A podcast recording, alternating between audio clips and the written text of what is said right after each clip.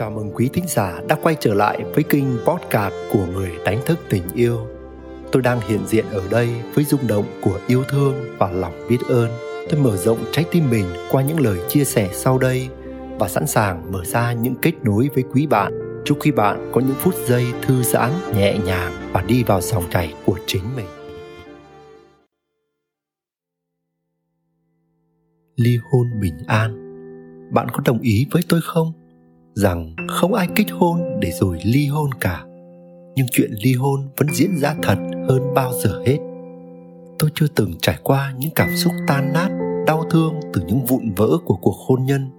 Nhưng rồi, tôi có nhiều lần được lắng nghe trực tiếp sự trải lòng của những người đang trong tiến trình ly hôn và sau ly hôn. Và tôi biết rằng, trước hết, đây là một nỗi đau và mất mát rất lớn trong đời, không đau đớn sao được khi người từng vì ta mà thề non hẹn biển, dám hái cả sao trên trời, cứ ngỡ chỉ có cách chết mới chia lìa đôi ta.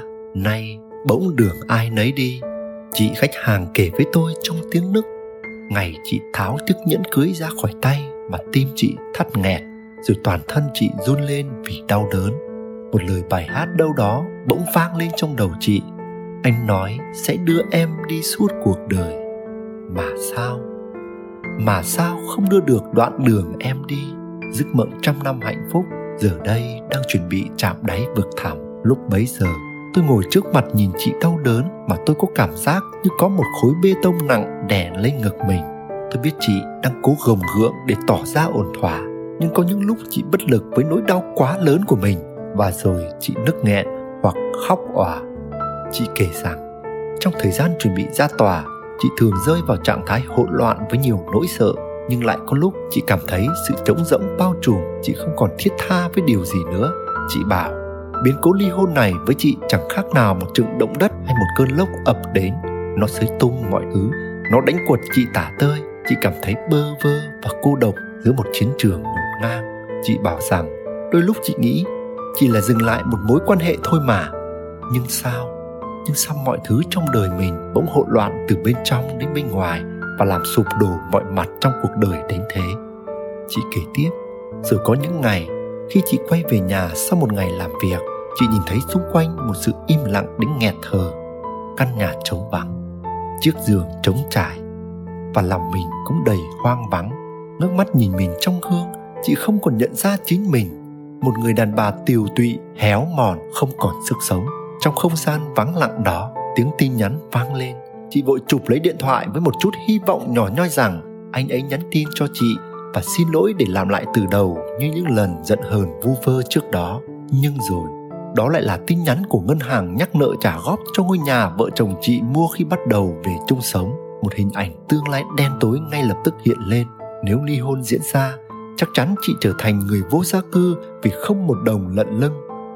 Thời đó, chị tưởng như cuộc đời mình đã kết thúc, cánh cửa tương lai đóng sập lại như thể sẽ chẳng có tương lai nào khác cho chị. Chị gục xuống và khóc trong vô vọng bởi chẳng còn thấy ý nghĩa của cuộc đời.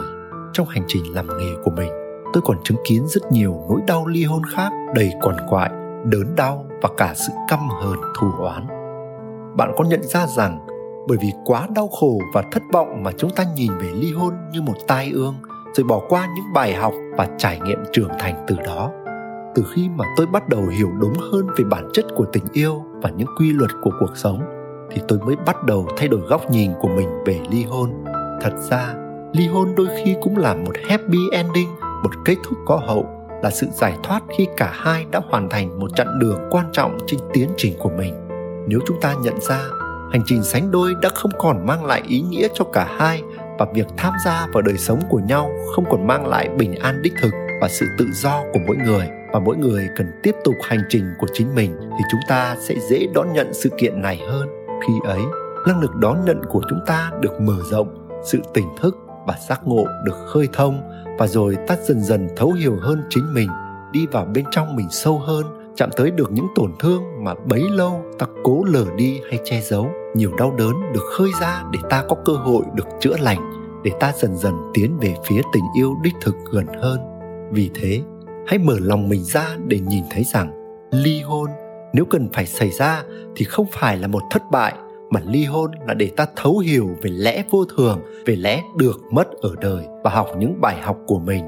Bạn hãy bình an vượt qua và viết một kết thúc có hậu cho câu chuyện của mình, dù câu chuyện ấy có đớn đau đến mức nào. Và bạn thân mến, nếu bạn cũng đang có những mắc kẹt trong ly hôn hoặc chưa thể vượt qua tổn thương sau ly hôn, bạn cần được chia sẻ, được cảm thông được đón nhận và nhất là bình tĩnh và sáng suốt để giải quyết mối quan hệ của mình, cũng như cần vượt qua và phục hồi sau ly hôn, thì mời bạn hãy tiếp tục đón nghe những chia sẻ của tôi trong những kỳ sau.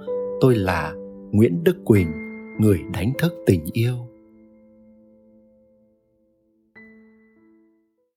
Quý thính giả đang nghe trên kinh podcast của người đánh thức tình yêu, dẫu ngay lúc này đây bạn tuôn chảy trong bình an hay rớt rơi vào nỗi muộn phiền? Bạn cảm thấy thư giãn hay căng thẳng, lắng lo? Bạn thấy mình đang sống trong yêu thương hay cảm thấy cô đơn trống trải? Bạn hân hoan trong ánh sáng hay bạn đắm chìm trong bóng tối? Thì đừng bao giờ quên rằng bạn chính là ánh sáng, bạn chính là tình yêu. Nếu có lạc bước khỏi chính mình, hãy biết rằng bạn luôn có thể quay lại ngay ở đây và bây giờ và nếu bạn thấy mình có những trải nghiệm cộng hưởng với chủ đề này, hãy để lại những chia sẻ của bạn dưới đây. Cảm ơn quý bạn đã lắng nghe và tương tác. Xin gửi đến quý bạn muôn vàn phúc lành và tình yêu.